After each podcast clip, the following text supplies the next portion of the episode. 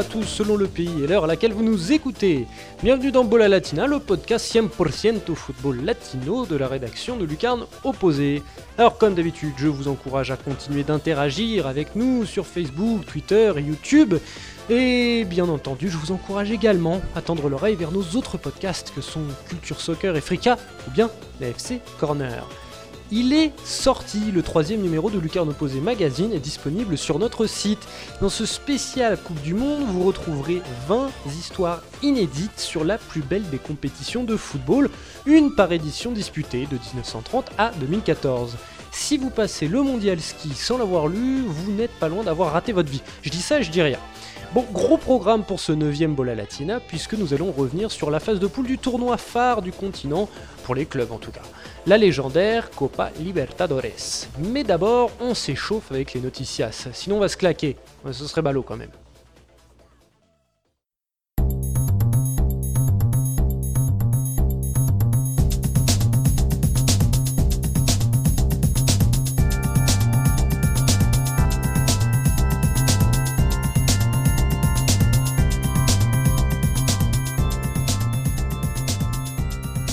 Débutons les hostilités avec l'Uruguay de Jérôme Le Signe, dont je garderai l'authenticité du verbe pour cette brève. Je cite à moins de 45 jours de la finale de la Coupe du Monde, la Céleste continue de se préparer tranquillement à Montevideo.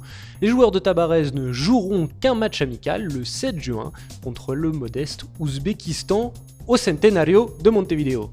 Pendant ce temps, le tournoi intermédio bat son plein avec Nacional et Peñarol qui dominent leurs poules respectives.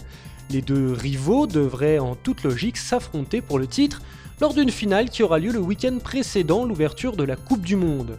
Un classico que Peñarol abordera diminué, avec deux joueurs dans le groupe mondial, Varela et Cebolla, et beaucoup de blessés, Maxi Rodriguez, Walter Gargano ou bien Mathias Corugo. Au Brésil, si l'on est certain du talent et des possibilités de la sélection, on est bien moins arrogant que l'ami Jérôme. Il faut dire que les Auriverges ont appris l'humilité il y a 4 ans. En attendant, les hommes de Teach se sont préparés studieusement à Granja Comari, gardant un œil anxieux sur le pied du Menino Neymar. Deux rencontres amicales à venir contre la Croatie le 3 juin et l'Autriche le 10 du même mois. En championnat, si Flamengo réalise un très bon début de tournoi et mène les débats au bout de 7 journées, le mythique Santos est pour sa part salement à la peine, sans victoire depuis 5 rencontres et relégable. Personne n'est épargné par la torcida à de désigner des coupables. Des joueurs trop tendres, manquant d'engagement, un Jair Ventura qui peine à trouver la bonne formule et une direction qui ne fait rien pour renforcer en expérience un effectif très jeune. Ça sent le poisson pas frais du côté de Villa Belmiro. Le champion en titre, le Corinthians, a fait ses adieux à Fabio Caril, coach du titre et véritable révélation de 2017, parti enseigner la méthode de Teach, dont il est l'un des apôtres, du côté de l'Arabie Saoudite et du club d'Al Weda.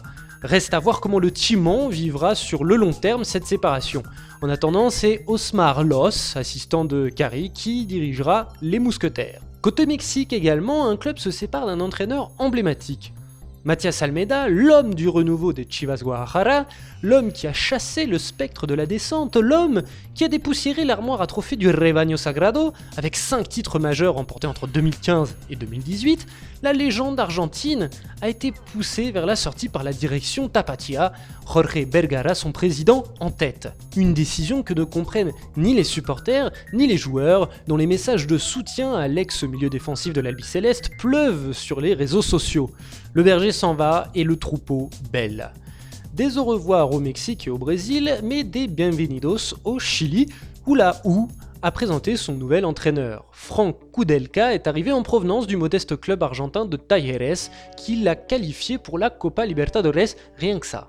Lui qui aura pour mission de remettre la maison Azul dans le droit chemin, a évoqué la mystique derrière la OU, affirmant que finalement la OU n'était qu'à 6 points du leader à mi-championnat, se déclarant également impatient de jouer un classico contre Colo Colo afin de retourner cette situation selon ses propres termes. Rappelons que la OU s'était effondrée après la défaite contre le Cacique. Au nord de la patrie de Neruda, on attend le mondial en trépignant, d'autant que le feuilleton Paulo Guerrero se termine finalement pour un happy end. Le capitaine des Incas pourra finalement disputer le mondial. En attendant son idole, la Blanquirroja a gagné son match d'adieu à Lima contre l'Écosse de buts à rien. On a pu y observer des Péruviens plus timides que lors de leur dernière sortie, sans doute échaudés par le risque d'une blessure de dernière minute. La fête était au rendez-vous au stade national et c'est dans une liesse chaleureuse que les Inchas sont venus souhaiter bonne chance à leurs héros pour ce mondial tant attendu. En championnat, signalons tout de même la victoire finale du Sporting Cristal dans ce Verano 2018, vainqueur du Sport Huancayo d'un seul but au match retour après un score de parité un but partout à l'aller. Chez le voisin bolivien, le mondial n'est malheureusement toujours pas d'actualité, mais on n'oublie pas de célébrer les icônes pour autant. Ronald Raldez a ainsi fêté sa centième sélection avec la Verde lors d'un match amical organisé face aux États-Unis. Il s'agit du premier joueur bolivien à arriver à ce total de cap. Sur le terrain, c'est une équipe bis des USA qui a triomphé 3 buts à 0 d'une équipe bis de Bolivie. Le nouveau sélectionneur César Farias a du pain sur la planche. Allez, Trêve de plaisanterie, on met ses habits du dimanche parce que l'on rend visite au gratin des clubs du continent.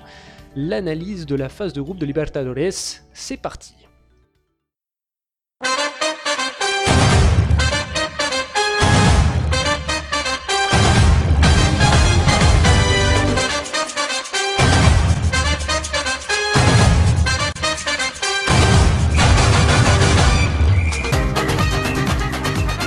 Et c'est parti pour ce brief, ce débrief, cette analyse de la phase de poule de cette Copa Libertadores 2018. Euh, 2018, 2018 euh, en, en, espagnol ou en portugais.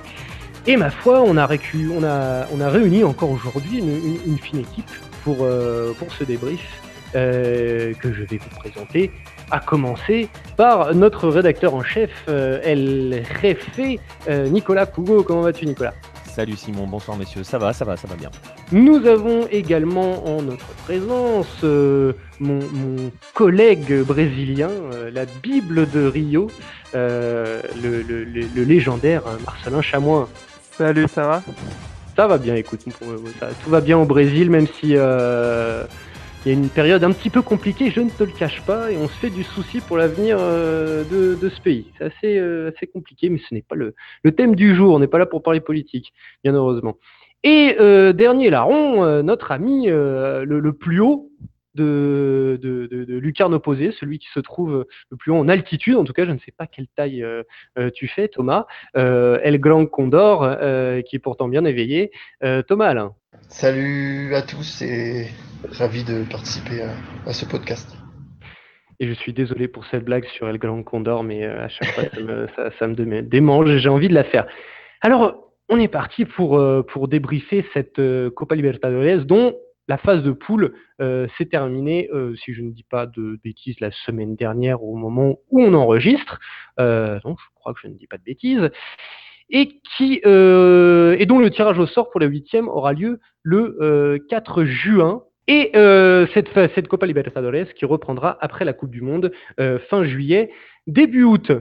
Ma foi, avant de parler des équipes qualifiées, des tendances, on va parler, et malheureusement il n'est pas là, euh, notre ami Jérôme, on va parler euh, des mauvais élèves, on va parler de ceux qui ne sont pas euh, qualifiés. Et si je parle de notre ami Jérôme Le Signe, c'est parce que l'Uruguay nous a fait un zéro pointé et que normalement l'Uruguay comporte des clubs plutôt historiques comme Peñarol et National que l'on attend à, dans un huitième de finale à, passer cette phase de poule, notamment Peñarol dont Jérôme nous avait dit qu'il avait les, les, armes, les larmes, les armes, vous voyez le lapsus révélateur, les armes pour le faire et qu'il avait un groupe a priori à sa portée.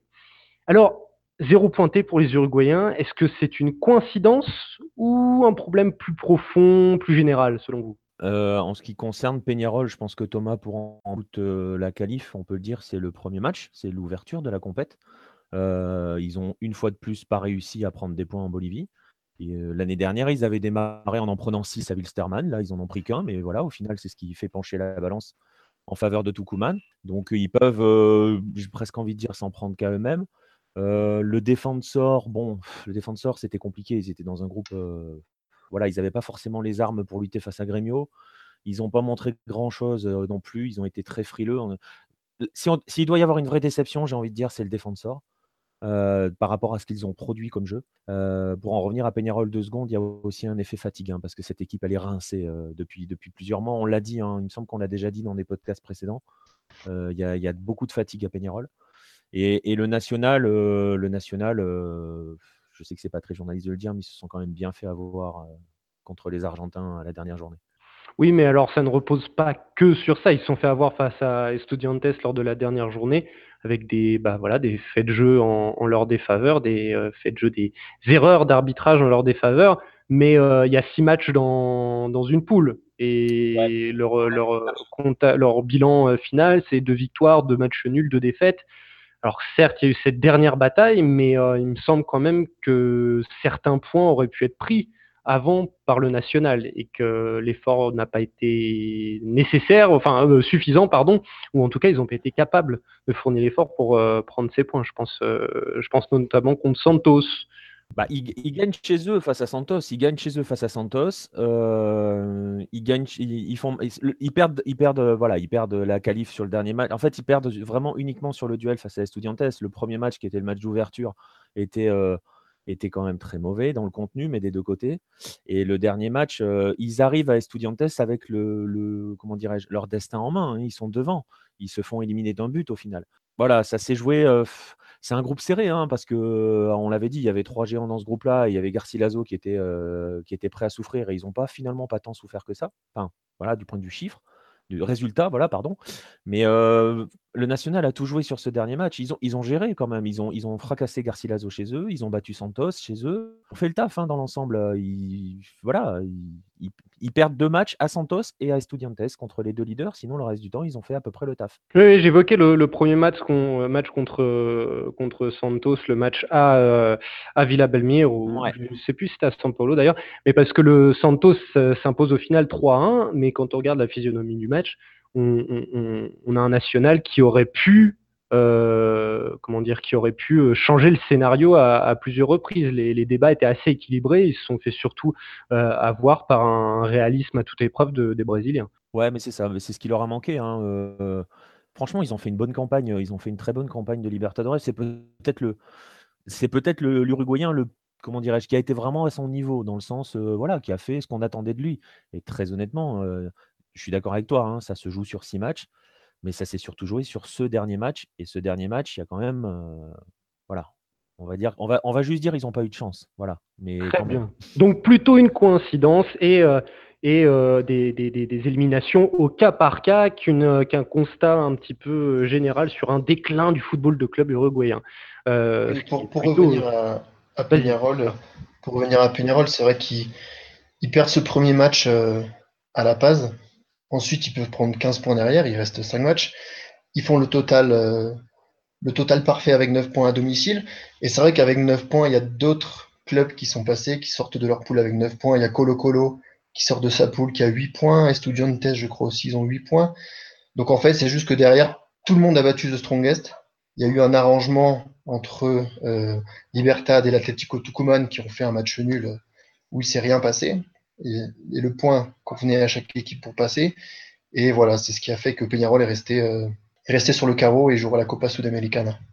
C'est vrai, c'est aussi le calendrier. oui, c'est à, préciser, hein, chaque équipe euh, uruguayenne s'est tout de même qualifiée en terminant troisième, que ce soit le Defensor, que ce soit Peñarol, que ce soit National, se sont qualifiés pour euh, la Copa Sudamericana. Il n'y a pas eu de grosses catastrophes, de gros accidents. Au final, non même si le défenseur n'a pas récolté beaucoup de points. Mais comme l'a dit euh, Nicolas, c'est pas forcément euh, un reflet du jeu qu'ils ont proposé.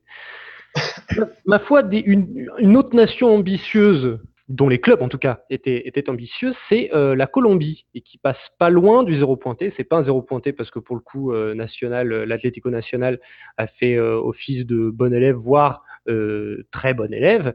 mais en revanche, ça ne passe pas pour, euh, pour le reste du contingent, euh, à savoir euh, Santa Fe, Millonarios de Bogota et Junior Barranquilla. Trois clubs qui avaient certaines ambitions, on l'avait dit lors du podcast de présentation. Qu'est-ce qui s'est passé côté colombien? Bah, écoute, en ce qui concerne, en ce qui concerne le club de Barranquilla, Junior, qui était le mieux engagé à un moment, ce qui s'est passé tout simplement, c'est que le match j'ai presque envie de dire qu'ils ont fait du junior, c'est-à-dire qu'ils sont extrêmement irréguliers sur une saison, ils sont extrêmement irréguliers au, fil d'un match. Ils ont des joueurs qui ont un grand talent, mais qui sont sur courant alternatif. Et tu disais, il y avait beaucoup d'ambitions côté colombien. les ambitions, elles se sont jouées sur la réception de Boca, qui n'était pas forcément très bien à ce moment-là, voire même qui était ouais, dans le dur. Et les ambitions, on ne les a pas vues sur le terrain ce jour-là. Et au final, bah, ils peuvent s'en prendre qu'à eux-mêmes parce que, pareil, ils ont, eu, ils ont eu leur destin en main. Ils ont eu l'occasion de se qualifier à l'avant-dernière journée avec cette réception de Boca. Et ils ont fait du junior. Ils se, voilà, ils ont, je ne sais pas s'ils ont trop respecté. Après, il y a eu, il y a eu aussi toutes les coulisses hein, avec le coach viré, un nouveau coach qui arrive. Enfin, c'est parti un peu en sucette du côté de Junior. Et donc, voilà, ils ont eu leur destin en main à un moment donné. Et voilà, c'est une lapalissade. Enfin, c'est voilà, une évidence. On enfonce des portes ouvertes quand on dit ça. Mais à ce niveau-là, ça se joue sur, sur rien face à ces grosses équipes. Pourquoi les gros clubs passent toujours? Bah, C'est parce que quand, arrive le moment où il faut vraiment obtenir le résultat, bah, ils l'obtiennent. Boca l'a obtenu. Ils ont fait match nul en Colombie. Ils ont éclaté l'Alliance Salima au dernier match. Junior Junior pouvait pas s'imposer face à Palmeiras. Et voilà, terminé. On n'en parle plus.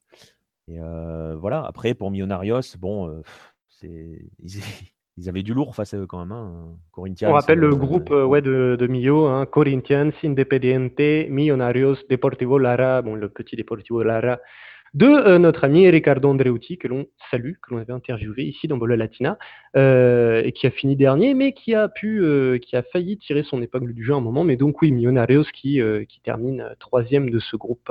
Ouais, qui termine troisième, qui termine par une victoire quand même face aux Corinthians. Donc c'est c'est peut-être anecdotique, mais ça n'est pas forcément tant que ça, parce qu'une victoire colombienne au Brésil, c'est pas non plus c'est pas non plus hyper fréquent. J'ai plus les chiffres en tête, mais je, me sens souvenir que c'est assez peu fréquent. Mais bon, voilà, ils avaient, ils avaient deux équipes devant, ils avaient deux monstres. Donc, écoute, ils font troisième, c'est pareil. Tu vois, tout à l'heure on disait pour pour, pour l'Uruguay, c'est pas non plus la débâcle totale. Voilà, pour la Colombie, Junior et Millonarios vont être dans une compétition à leur à leur portée aussi. Il n'y a pas, il a pas de et c'est pareil pour Santa Fe. Marcelin pourra en parler parce que son Flamengo a croisé Santa Fe, mais j'allais y venir. Très honnêtement, ils n'ont jamais eu, voilà, ils n'ont pas déçu tous. Ils sont, j'ai presque envie de dire, ils sont à leur niveau. J'allais y venir à ce Santa Fe qui était dans le groupe du Flamengo cher à, Marcelin, donc le groupe de Santa Fe hein, qui était composé du club Carioca, de River et du de l'équatorien Emelec.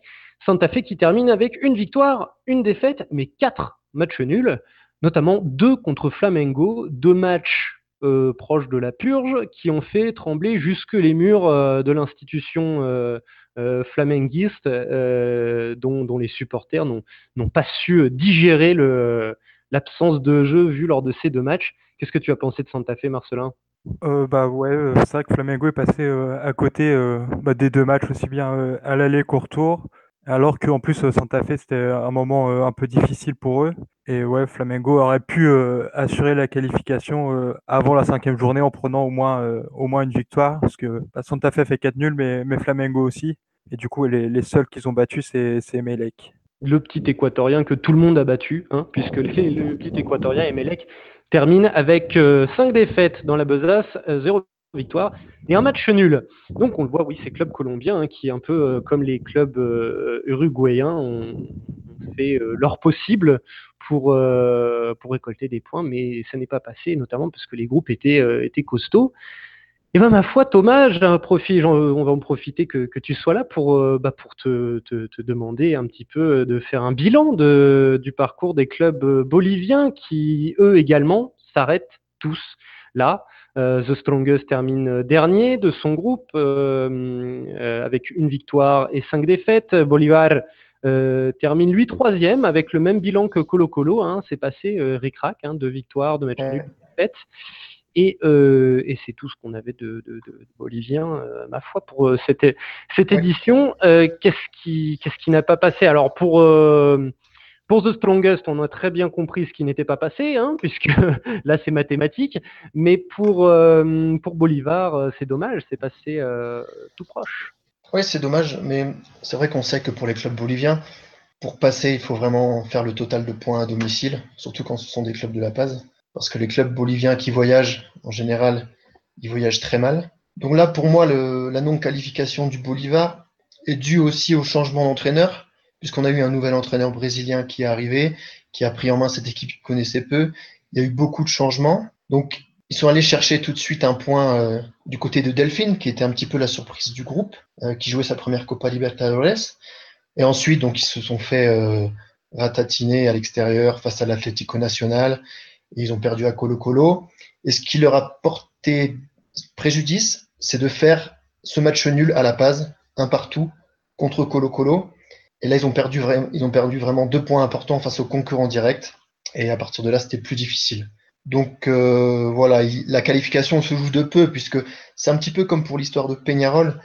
Euh, le dernier match voyait euh, Bolivar et Delphine jouer l'un contre l'autre. Et de l'autre côté, les, les, deux autres concurrents, Colo Colo et l'Atlético Nacional, qui ont également fait un 0-0. Je vais pas dire arrangé, ça serait un petit peu fort, mais l'idée est là, vous comprenez ce que je veux dire. Et donc à partir de là, euh, voilà, Bolivar a, terminé troisième, ex aequo avec Colo Colo qui finit deuxième au goal.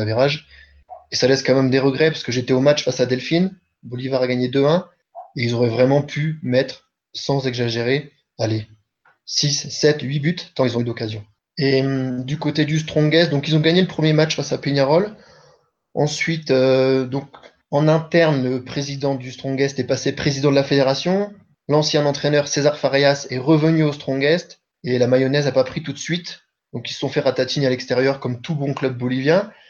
Et euh, une première depuis de nombreuses années, ils ont perdu face à Tucumán et ensuite face à Libertad à domicile, ce qui casse un petit peu ce mythe de l'altitude Tucumán et, Libertad ont fait le coup parfait en jouant en contre et en exploitant les, moindres erreurs euh, défensives du Strongest. Donc pour The Strongest, c'est logique. Pour Bolivar, ça laisse quand même quelques regrets.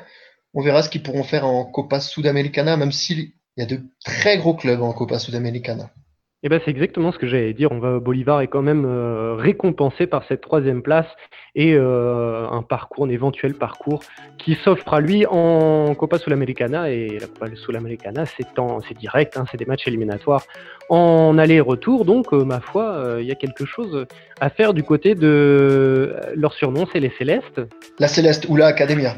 L'Academia ah, parce qu'ils ont l'habitude de sortir des de bons joueurs intéressants. Ma foi, il reste tout de même hein, euh, des, clubs euh, que l'on pourrait citer euh, qui n'ont pas été qualifiés. Parmi eux, évidemment, les, deux clubs vénézuéliens que sont Monagas et, et comment, le Deportivo Lara.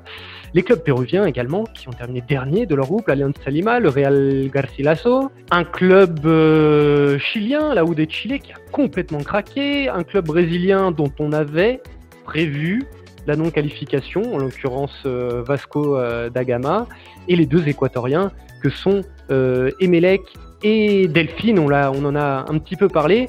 Même si on va pas forcément se pencher sur tous leurs cas, est-ce que vous avez un mot à dire, peut-être un, qui sort du lot malgré l'élimination, ou un très mauvais élève dont que vous voulez pointer du doigt et lui mettre le bonnet d'âne avec un ricanement perfide?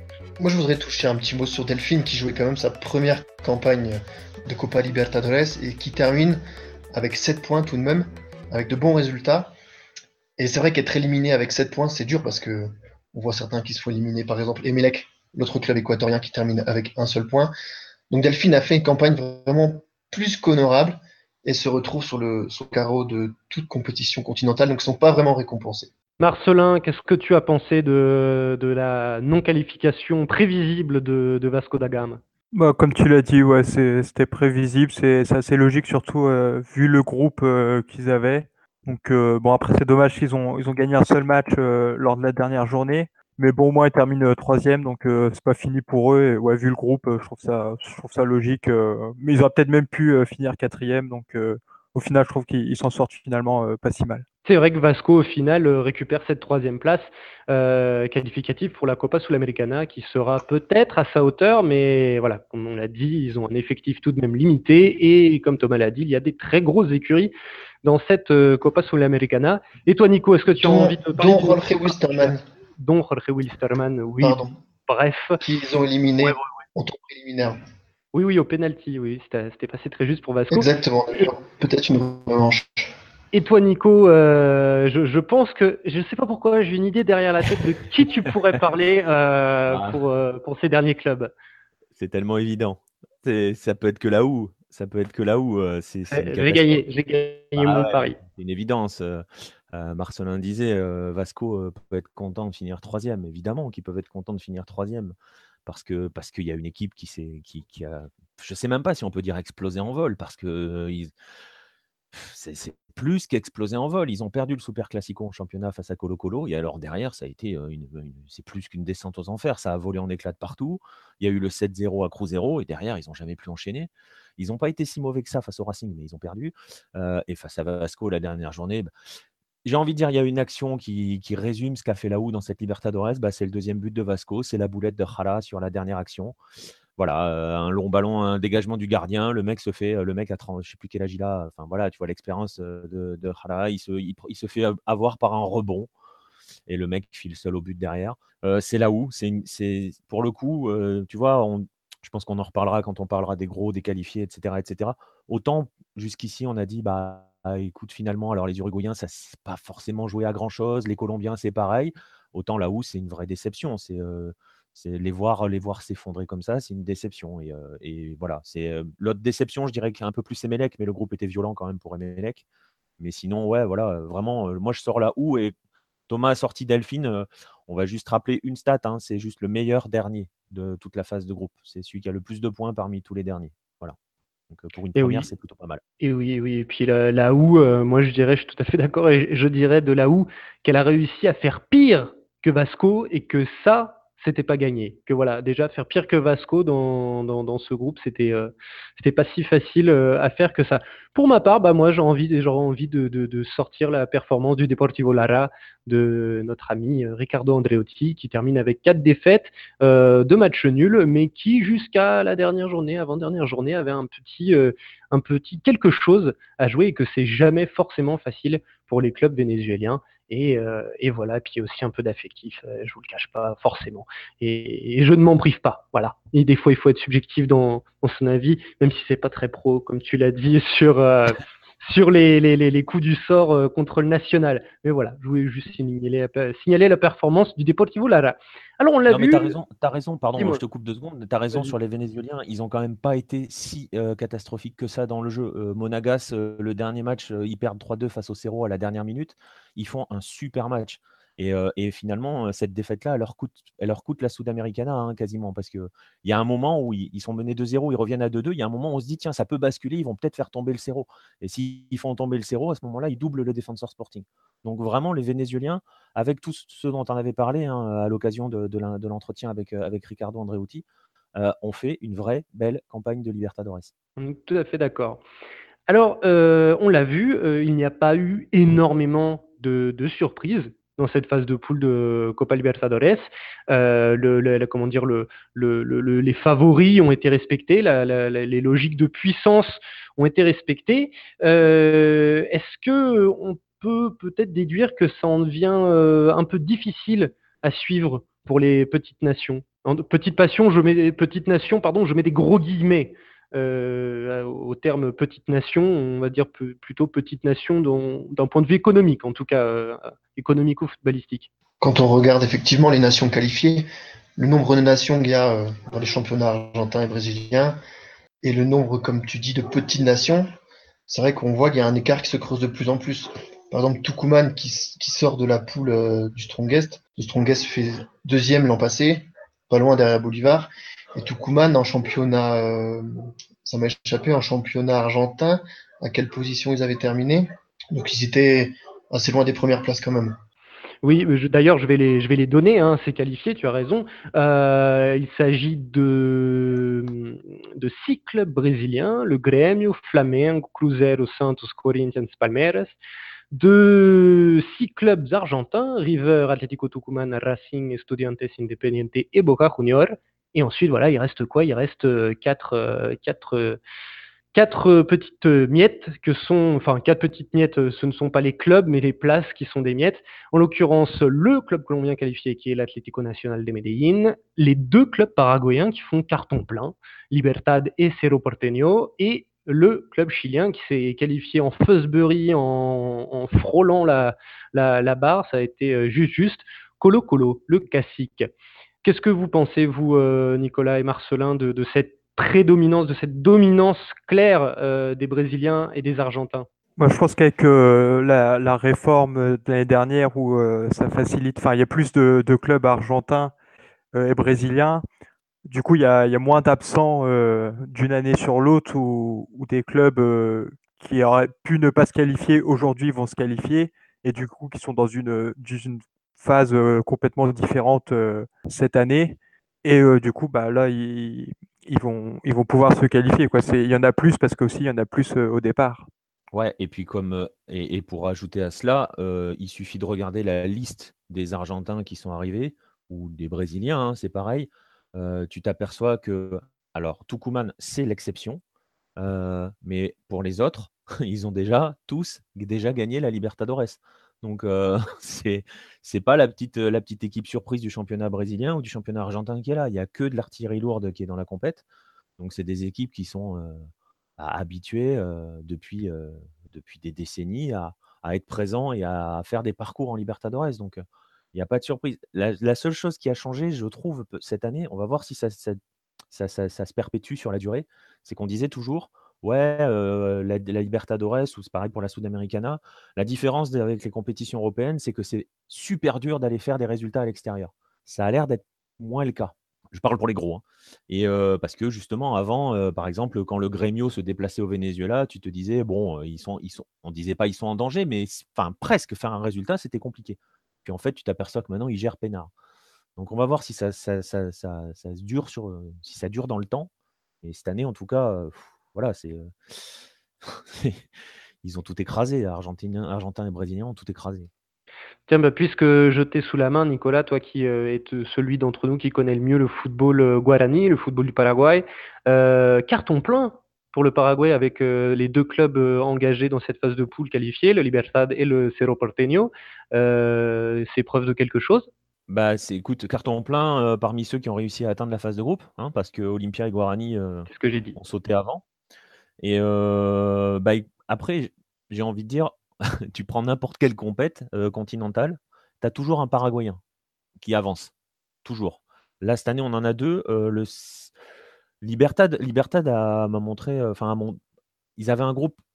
C'est pareil, hein, on sait qu'on n'aime pas trop parler comme ça, mais ils avaient un groupe à leur portée, j'ai envie de dire, assez, assez ouvert, tu vois, avec The Strongest et, et, ils avaient un groupe à leur portée, ils ont géré. Hein, Thomas les a vus jouer, je pense, je crois, en Bolivie, euh, dans le stade, mais euh, voilà. Ils... ils... ont géré, ils ont, ils ont su se déplacer, ils ont, ils ont attendu, ils ont joué en rencontre, ils ont explosé. Ça a fait 3-1 à la Paz. Donc euh, ce groupe était très, très homogène et ils sont, ils sont vraiment sortis du lot. On rappelle, on rappelle que, que Libertad, et même si le groupe a évidemment changé en, une année, reste le, demi-finaliste, dernier demi-finaliste de la Copa Sudamericana 2017. Ouais, voilà, tu vois, mais mais il y a toujours il y a toujours un et voilà et et le Cerro Porteño, bah, c'est pareil, ils ont ils ont ils ont parfois gagné des matchs à l'arrache, hein. Je me souviens qu'ils battent le Defensor Sporting à la 90e, euh, ils battent Monagas à la 90e. Ils ont souvent été chercher des victoires à l'arrache, mais euh, voilà, il on a toujours on a toujours un Paraguayen. Ils sont tombés dans des groupes c'est pareil, hein, le Cerro Porteño a fait le taf comme il fallait. Ils ont été propres, pas forcément tout le temps spectaculaires, mais propres, euh, on va voir, on va voir comment ils vont avancer. Ça va aussi pas mal dépendre du tirage. On va pas en faire des outsiders ou des favoris, mais écoute, c'est très bien pour le foot paraguayen. C'est ce que j'allais vous demander ensuite. selon vous, hein, ces quatre clubs non brésiliens, non argentins, et qui se retrouvent, tu l'as dit également, Nicolas, face à des monument du, football continental de, clubs euh, d'Amérique du Sud, hein, euh, des clubs qui ont tous gagné une ou plusieurs fois des Copa Libertadores. Est-ce que, euh, c'est aussi le cas bien sûr de l'Atlético Nacional de Colo Colo et du Cerro Porteño, je crois. Non, au Paraguay, il y a qu'Olympia. Il y a qu'Olympia, j'étais pas sûr.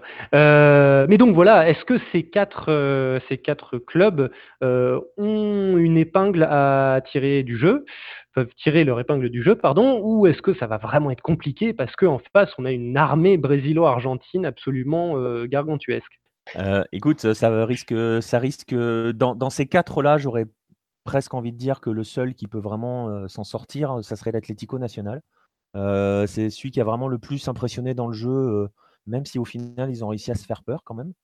Thomas disait qu'ils ont fait un 0-0, on ne peut pas dire arrangé, mais finalement, ça les arrangeait bien de faire 0-0 au dernier match parce qu'il y avait le risque quand même de l'élimination. qui pouvaient, qui pouvaient les menacer. Il aurait fallu que Delphine s'impose en Bolivie, que Colo Colo s'impose en Colombie, mais bon, c'était possible, mathématiquement parlant, à la dernière journée. Sinon, les autres, après, c'est pareil, ça va dépendre du tirage, mais je, pense que Marcelin ou Thomas diront pareil. À mon avis, ça va être compliqué d'aller chercher les, ogres argentins et brésiliens. Parce que même au sein des Argentins et des Brésiliens, on peut déjà en détacher quelques-uns, je pense. Qu'est-ce que vous en pensez, messieurs? Je suis assez d'accord avec Nico en ce qui concerne l'Atlético National. Après, pour avoir vu Colo Colo jouer à l'aller et au retour, c'est vrai que je les vois pas. je les vois pas. Bon, ça, ça, va dépendre du tirage, tu vas dépendre du tirage, mais je les vois pas percer dans la compétition. Donc, et toi, Marcelin? J'aurais mis aussi euh, l'Atlético Nacional peut-être euh, dans le favori parmi euh, les non-argentins brésiliens. C'est vrai qu'après, il y a tellement de monde côté brésilien et argentin que bah, va, vraiment falloir passer sur, sur du monde. Donc ça me semble compliqué. Un beau parcours, pourquoi pas, mais aller vraiment loin en finale, je suis pas sûr. Je pense que ça va donner soit, soit Brésil, soit Argentine. Et eh bien justement, euh, ça me fait une, transition toute trouvée euh, par rapport à ce que disait euh, Nicolas, qui pensait tirer, comment dire, sortir quelques-uns des Brésiliens argentins du lot parmi ce groupe brésilo-argentin. ma question suivante, c'était Boca était un petit peu quand on avait fait le, podcast de, préparation de, de pré-Libertadores pour comment dire, pour briefer cette Libertadores. Boca était notre grand favori et il est un peu rentré dans le rang, euh, donnant un plateau. personnellement, toi, tu, dis que certaines sortent du lot. Moi, j'ai tendance à trouver que c'est relativement équilibré. Euh, entre toutes ces, grosses équipes. Est-ce que, euh, eh ben juste du coup, tu dis que toi tu, arrivais à en tirer quelques-unes du lot. J'ai envie de te dire lesquelles? Alors lesquelles, tout en D'abord, en précisant bien que comme ça va redémarrer fin juillet, début août, on va avoir des effectifs qui vont être bouleversés pour certains. Parce qu'on sait comment ça va se passer, surtout après la Coupe du Monde, il y en a certains qui vont perdre des joueurs. Donc on va voir. Et ça va être peut-être être le cas de Boca, hein, où ça va bouger au niveau des transferts. Eh bien écoute, euh, lesquels j'ai envie de te dire que sur la phase de groupe, euh, Gremio m'a semblé euh, incroyablement facile, tout en maîtrise, tout du long. Palmeiras m'a impressionné chez les Brésiliens. Euh, je, je, je, voilà, je dis pas ça pour te faire plaisir et raviver ton cœur vert, mais euh, il n'y a pas de mal. Mais euh, ça, ça, me semble être sur cette phase, sur cette phase de groupe le Brésilien le plus impressionnant. J'ai été déçu par Flamengo, mais je laisserai Marcelin en parler. Voilà, je, tu vois, sur les Brésiliens, je détacherais vraiment Grêmio et Palmeiras, qui me semble vraiment un cran au-dessus. Et chez les Argentins, c'est pas le côté supporter, mais c'est pareil, c'est sur la notion de, maîtrise. J'ai trouvé que River avait maîtrisé son groupe à la perfection, alors que beaucoup les enterraient dès le départ. Euh, on avait dit qu'il fallait se méfier de River hein, sur le premier podcast parce que la Libertadores et Gallardo, c'est quelque chose. Euh, River a maîtrisé un groupe où beaucoup disaient euh, qu'il allait se faire couper la tête. Et Boca, Boca ils, ont souffert pour se qualifier, mais maintenant qu'ils sont qualifiés, va falloir aller les chercher. Et en plus, ils auront eu le temps de. Ils ont coincé physiquement un peu hein, sur la fin de saison, euh, Boca. Donc euh, voilà, ils vont se reposer. On va voir quel sera l'effectif. Mais euh, voilà, River et Boca me semblent côté argentin et Independiente. attention à Independiente parce que c'est une grande tradition chez eux. Et je la trouve toujours aussi cohérente, cette équipe. Mais voilà. Donc je te dis, chez les Brésiliens, Palmeiras, Grêmio, les deux géants argentins et pourquoi pas Independiente. Et toi, Marcelin, euh, qu'est-ce que bah déjà qu'est-ce que tu as pensé du parcours euh, de ton Flamengo? Euh, Ça a été compliqué. Bon après, ça faisait trois, trois éditions consécutives que Flamengo bah, tombait dès le premier tour. Donc on va dire la, la priorité, c'était de se qualifier. Au moins ça a été fait. Mais c'est vrai que dans le jeu et dans les résultats, c'était pas terrible avec bah, les deux nuls contre, contre Santa Fe. Et du coup, cette euh, qualification qui était assurée au final que, que contre Emelec. Même le, dernier match euh, contre River, euh, la première mi-temps, c'était pas mal, mais après la deuxième mi-temps, il y avait, il y avait moyen d'aller essayer de, chercher cette première place. Et au final, ils n'ont pas fait grand-chose, sont, sont contentés du match nul. Donc au niveau du, jeu et, des résultats, c'était assez décevant par rapport à, à la qualité de l'effectif. je pense qu'ils peuvent faire mieux. Et du coup, est-ce que toi aussi tu sors quelques équipes euh, du lot? Euh, Ouais, je mettrais exactement euh, les deux mêmes, Grêmio et Palmeiras. ça a été facile pour, pour Grêmio. Et pour Palmeiras aussi, que une victoire à Bombonera, c'est quand même assez rare pour, pour les Brésiliens. Ça a été vraiment les, les deux pour moi qui, qui ont été au-dessus avec peut-être le, Corinthians qui a, qui aussi euh, qui essayé de gérer, qui avait, euh, qui avait un bon groupe. Et là aussi, euh, il termine premier, mais ouais, surtout Grêmio et Palmeiras.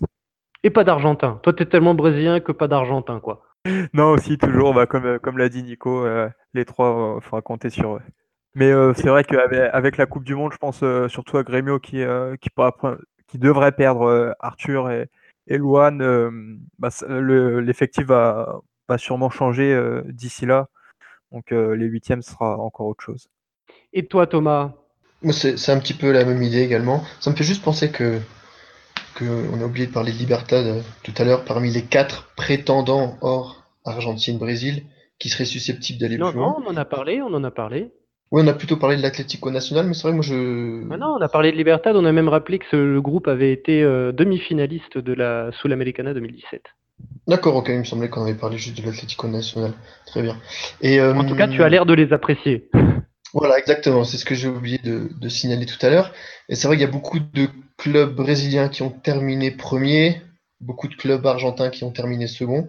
Donc on va avoir certainement au tirage au sort énormément de duels brésilo-argentins. Bah pour ma part, on a cité euh, Palmeiras, évidemment, et ça me fait chaud au cœur puisque tout le monde le sait, c'est mon club euh, de cœur euh, brésilien. mais je ne dirais pas que, en effet, Corinthians c'est toujours au rendez-vous, même si la perte de Fabio Cari, son, son entraîneur, je pense, peut être assez préjudiciable. mais il y en a un qu'on a oublié parmi les Brésiliens, je trouve, c'est Cruzeiro, qui a fait une campagne assez costaud et euh, qui a surtout montré et montre des choses très intéressantes dans le jeu. Et a priori, quand on parlait de, de transition compliquée après la Coupe du Monde et après le passage du mercato européen, je pense que ça fait partie de ces clubs euh, de tous les qualifiés qui peuvent garder euh, le plus de ces euh, qui peut garder le plus de ses euh, meilleurs éléments. Peut-être un risque sur Giorgio de Arrascaeta qui s'il fait un gros mondial avec l'Uruguay en effet, peut attirer des, propositions venues d'Europe ou d'Asie. Mais euh, a priori, c'est un groupe relativement modeste et surtout très bien ficelé par Mano Menezes. Et personnellement, j'ai été épaté par le jeu produit. Je pense notamment aux deux matchs contre le Racing, hein, qui était le, rival, le, plus gros rival dans, dans son groupe, le Racing de Avellaneda en Argentine. Euh, et, voilà, le match aller comme le match retour ont été euh, d'un niveau assez euh, étourdissant, je trouve. C'est-à-dire que même le match aller où Cruzeiro s'incline 4 à 2, même en s'inclinant, ils ont montré quelque chose de très costaud. Et honnêtement, si Racing n'avait pas eu Lautaro Martinez, ça aurait été euh, Cruzeiro qui, je pense, aurait pu euh, l'emporter. Hein. Lautaro avait euh, marqué un, triplé dans de ce match. Et d'ailleurs, ça me fait une transition également toute faite, puisque l'équipe qui, aussi m'avait impressionné, bah, c'est justement le, partenaire de, du Cruzeiro dans ce groupe, c'était le Racing qui a fait une, une, jolie campagne dans le jeu, je trouve, mais qui, on, l'a dit, pour qui le, le, passage du mercato européen sera probablement beaucoup plus compliqué, puisque Lautaro Martinez a, et vous allez me dire si c'est vraiment fait, mais euh, normalement euh, est, tout indiqué du côté de, de l'Inter de Milan. C'est fait, c'est fait. C'est fait. Et tu as raison, euh, c'est un oubli inexcusable, Cruzeiro, parce que j'ai été également séduit par cette équipe. Tu as raison. Bien, tu as bien fait de rappeler Cruzeiro, surtout, surtout depuis qu'ils ont, ils ont, ils se sont replacés. Ils ont changé un petit peu tactiquement leur, leur, système. Et, et, avec Sasa, qui est absolument énorme devant, et le, le duo Thiago Mendes, Thiago Neves, pardon, euh, Thiago Neves et des Arrascaeta. Ouais, ouais, non, c'est une vraie belle équipe. Tu as raison. Costaud, et, tu as raison, elle ne peut pas être trop impactée non plus et elle peut être dangereuse. Mais le Racing, même en perdant Lautaro Martinez, avec ce bon vieux Lisandro et des mecs comme euh, Barry Cardo Centurion, qui, même s'il est un peu branché sur courant alternatif, franchement, je, je pense qu'ils peuvent continuer à, qu'ils peuvent faire mal euh, dans cette compétition. C'était quand même une, jolie équipe. Et je suis d'accord avec toi, bah, moi aussi, j'ai été assez séduit par la cohésion euh, du rival du Racing, l'Independiente. Ça n'a rien à voir avec le fait que je me sois acheté un, maillot de l'Independiente euh, quand je suis allé à Buenos Aires en vacances. C'est totalement objectif. Euh, mais en effet, les, les, Rojos ont montré une grosse cohésion à défaut d'avoir des, vrais talents purs comme ils avaient avec Barco l'an passé. ils ont en tout cas une vraie cohésion, une vraie force de groupe. Ils ont faim. Ça faisait longtemps que j'avais pas vu des joueurs autant se jeter dans les pieds de l'adversaire. C'était assez impressionnant. Et après, voilà, tu l'as dit côté côté argentin, vous l'avez dit, River Boca. Alors oui, Boca a peut-être freiné, mais pour moi, ça reste. ils ont peut-être pêché physiquement vers la fin de leur championnat et en Libertadores.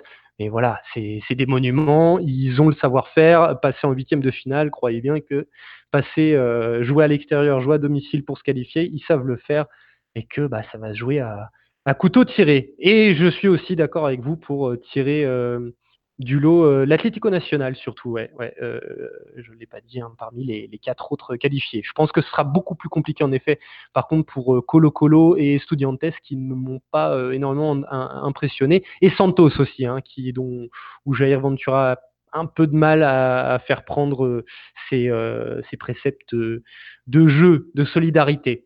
Euh, eh bien, écoutez, on, commence à, on, a fait le tour de, cette analyse. Est-ce que vous avez un dernier mot à dire, quelque chose qu'on n'a pas évoqué sur, euh, sur cette phase de poule de Libertadores?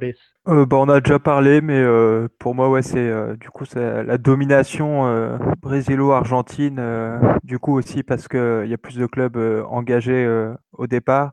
Mais je, trouve ça un peu dommage du coup quand je vois les, les qualifiés qu'il y en ait autant même si du coup en huitième ça va sûrement nous donner euh, des beaux chocs. Je préfère quand euh, il y a un peu plus de, pays représentés. Très bien. Et toi Nicolas, qu'est-ce que qu'est-ce que tu as envie de dire pour terminer euh, ce, ce, podcast? Qu'il y a quelque chose qu'on n'a pas évoqué, un joueur, un club, un événement qui t'a marqué pendant cette phase de poule? Je suis plutôt d'accord avec ce que dit Marcelin sur l'omniprésence argentino-brésilienne, que ça soit au coup d'envoi de la compétition et au final, forcément au final parce que ils sont, les plus puissants aussi économiquement parlant. Il faut, dire les choses aussi euh, telles qu'elles sont.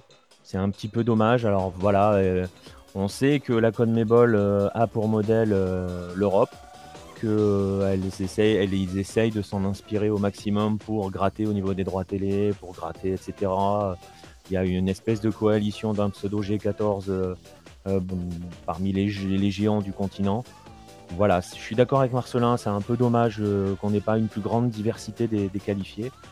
Mais bon, euh, voilà, on va avoir, oui, on aura, des, on aura des affiches historiques, on peut le dire, on a 35 euh, titres qui sont sur la, ligne de départ des huitièmes de finale, avec 13 champions différents. Et c'est vrai que ce qui, va, ce qui va se passer, c'est que tu parles des droits télé, et hum, par exemple, en Bolivie, au Pérou, en Équateur, la Copa Libertadores va être beaucoup moins suivie. Donc il y aura une vraie ferveur au Brésil et en Argentine, mais dans les pays qui n'ont aucun qualifié, ça sera beaucoup moins suivi et il y aura beaucoup moins de, droits de télé qui, sont, seront générés. Et eh bah pour ma part, oui, je suis assez d'accord avec ce, ce, postulat, euh, de trouver cela un peu dommage de voir euh, cette telle prédominance des clubs brésiliens et argentins.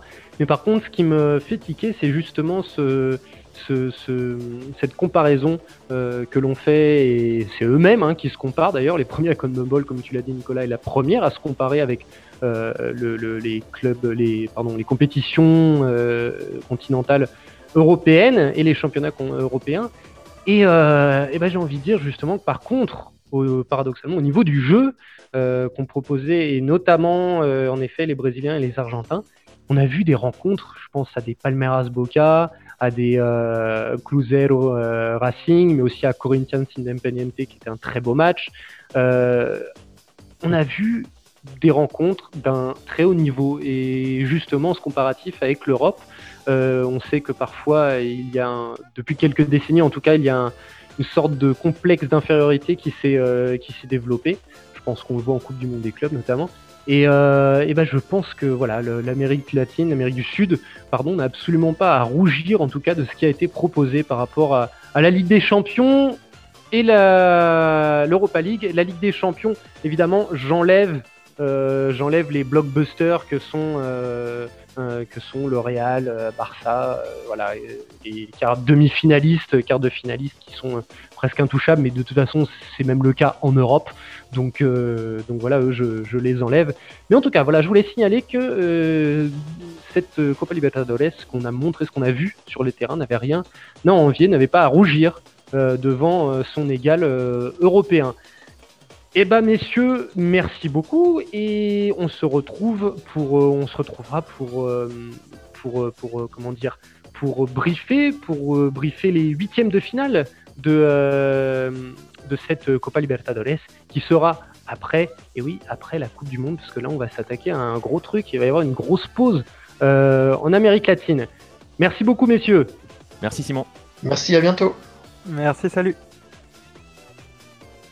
Merci à tous de nous avoir suivis pour cette neuvième émission. N'oubliez pas de venir nous solliciter sur les réseaux sociaux. Et quant à moi, eh bien, comme d'habitude, je vous dis à très bientôt pour un nouveau numéro de Bola Latina. Salut les amis